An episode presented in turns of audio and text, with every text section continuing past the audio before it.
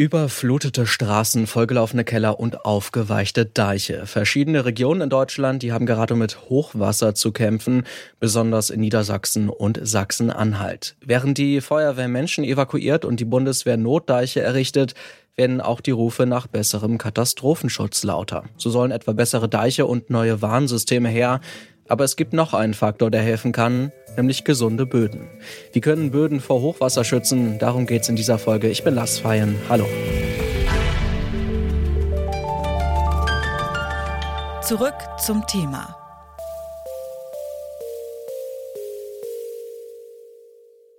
Bitte widmet eure Aufmerksamkeit unserem Werbepartner. Die Suche nach geeigneten Mitarbeitenden kann viel Zeit in Anspruch nehmen, muss sie aber nicht unbedingt, denn man kann sich helfen lassen. Zum Beispiel mit den Premium-Stellenanzeigen von Indeed, denn damit wird eure Stellenanzeige in der Suche sichtbarer und Bewerberinnen und Bewerber werden schneller auf euch aufmerksam. Indeed schenkt euch jetzt fünfundsiebzig Euro Startguthaben für eure Premium-Stellenanzeigen. Klickt dazu auf den Link in den Shownotes. Es gelten die A G B. Europas Böden sind in keinem guten Zustand. Laut E U-Kommission sind sechzig bis siebzig Prozent der Böden in der E U beschädigt. Wie es den deutschen Böden geht, das zeigt der gerade erschienene Bodenatlas. Den haben die Grünen nahe Heinrich-Böll-Stiftung, der Bund für Umwelt und Naturschutz Deutschland, B U N D und der T M G Think Tank gemeinsam veröffentlicht.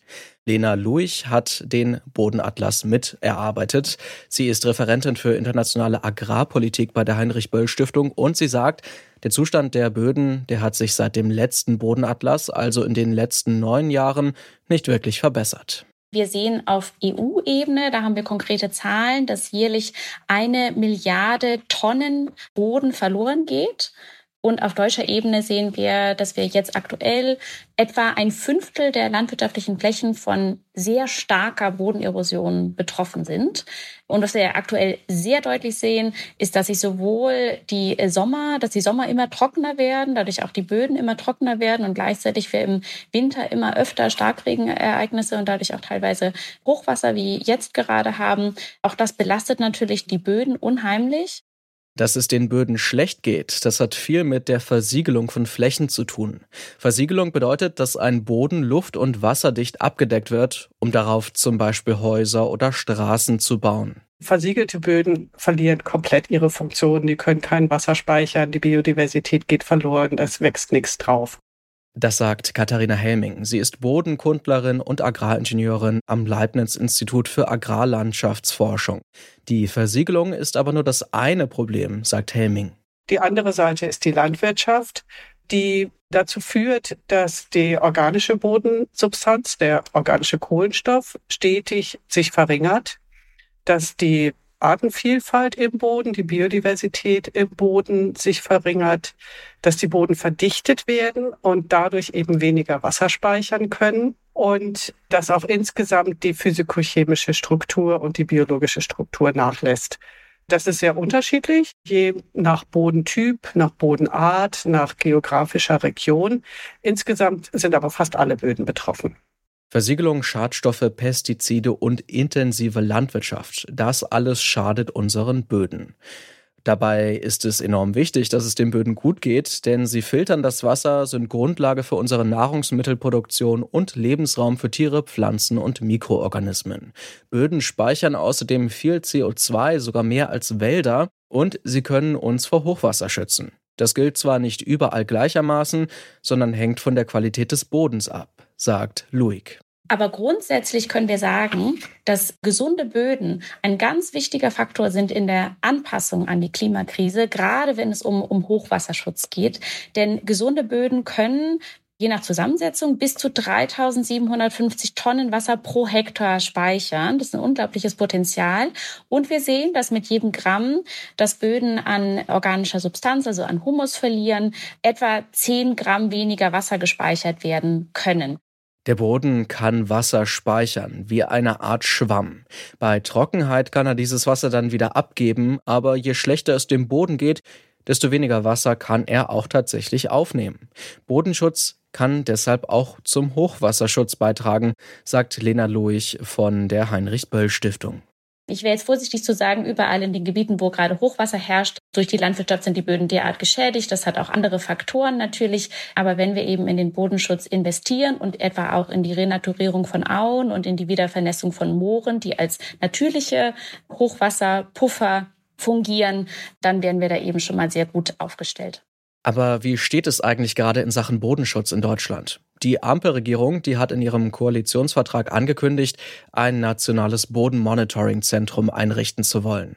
Außerdem will die Ampel den Flächenverbrauch bis zwanzig dreißig drastisch senken. Tatsächlich geht es da aber zu langsam voran, sagt Bodenkundlerin Katharina Helming. Äh, im Moment deutet nichts darauf hin, dass bis zwanzig dreißig das Ziel erreicht werden kann. Es müsste also wirklich etwas massiver gearbeitet werden an, was die urbane Entwicklung anbelangt, eine Innenstadtverdichtung. Da gibt es natürlich Zielkonflikte, auch mit Fragen des Naturschutzes, mit Fragen der Kühlung, der Erholungsfunktion. Trotzdem muss daran gearbeitet werden, dass eben halt die Städte sich nicht weiterentwickeln. Und der zweite Punkt ist eben halt die Industrie- und Infrastrukturansiedlung, die eine große Rolle spielt, wo einfach die Flächennutzung in die Breite durchgeführt wird, um Kosten zu sparen und man einfach auch mal höher bauen könnte oder etwas geschickter bauen könnte, um eben halt der Flächenversiegelung Einhalt zu bieten. Die Maßnahmen für den Bodenschutz, die reichen aktuell nicht aus, findet Helming. Ehrgeizige Ziele für den Bodenschutz hat die Ampel zwar, aber um die auch umzusetzen, da braucht es Geld. Und das ist bekanntermaßen im Haushalt gerade knapp. Lena Luech sagt dazu: Da sind wir gerade an einer, an einer sehr schwierigen, an einem sehr schwierigen Zeitpunkt in dieser Legislaturperiode, wo natürlich auch etwa beim Aktionsprogramm natürlicher Klimaschutz das auf der Kippe steht, wie viel da wirklich reingegangen werden kann oder schon erste Kürzungen verkündet wurden. Aber nicht nur das fehlende Geld steht dem Bodenschutz im Weg. Wenn etwa ausgetrocknete Moore wieder vernässt werden, dann können sie zwar Wasser und C O zwei speichern, aber das führt dann auch dazu, dass sie dann nicht mehr wie bisher landwirtschaftlich genutzt werden können, erklärt Katharina Helming. Das kommt ja in der Enteignung fast gleich. Das heißt, es müssen natürlich Ausgleichsmaßnahmen und Ausgleichszahlungen erfolgen. Ist eine sehr teure Angelegenheit. Und auch die Infrastrukturen, die Straßen, die Schienen und so weiter sind natürlich zum Teil betroffen, wenn man die ganze Region wieder vernässt. Ja, und das ist teuer und stößt auch teilweise auf Widerstand. Auf europäischer Ebene aber zumindest tut sich was. Dort konnte es bald eine neue E U-weite Gesetzgebung für Bodenüberwachung geben. Der Bodenatlas hat gezeigt, in Deutschland und Europa gibt es noch viel Potenzial, um Böden besser zu schützen. Gesunde Böden, die können mehr Wasser speichern. Das könnte entscheidend sein, um auch die durch den Klimawandel häufiger werdenden Hochwasser besser zu meistern. Doch um diese Ziele tatsächlich zu erreichen, muss sich in der Politik noch viel bewegen. Und es muss langfristiger gedacht und geplant werden. Und das war's von uns für heute. Die Redaktion hatte Alia Rentmeister, produziert hat die Folge Benjamin Serdani und ich bin Lars Feien. Macht's gut und wohlan.